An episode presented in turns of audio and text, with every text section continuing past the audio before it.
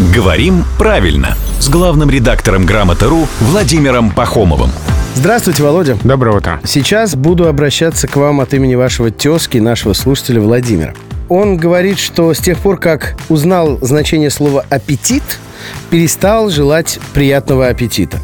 И, значит, здесь есть сноска. Аппетит от латинского аппетитус – стремление, желание, ощущение, связанное с потребностью в пище и так далее.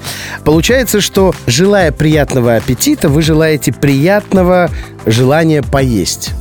Прав ли наш слушатель или, как он сам говорит, он немного перегибает палку? Ну, к таким устойчивым формулам, устойчивым оборотам речи нельзя подходить так формально, разбирая их по значению, потому что очень часто э, вроде бы и значение не складывается, а мы нормально употребляем. Но вот добро пожаловать как можно разобрать из значения слова «добро» и слова «пожаловать», что вот это вот такая устойчивая формула.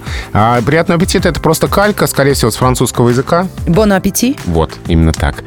И в русском языке прижилось и закрепилось. Ну, мне кажется, что иначе была бы очень такая, как это вот, нагроможденная конструкция, типа «желаю вам получить густоторное удовольствие в процессе приема пищи». Угу.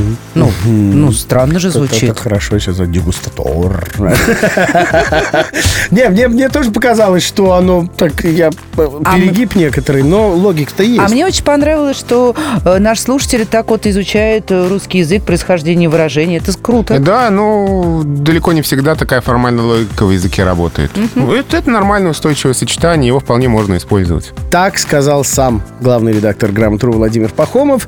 В 7.50 приходит каждое буднее утро, потом в 8.50 приходит каждое буднее утро, а потом для закрепления материала еще и в 9.50 появляется.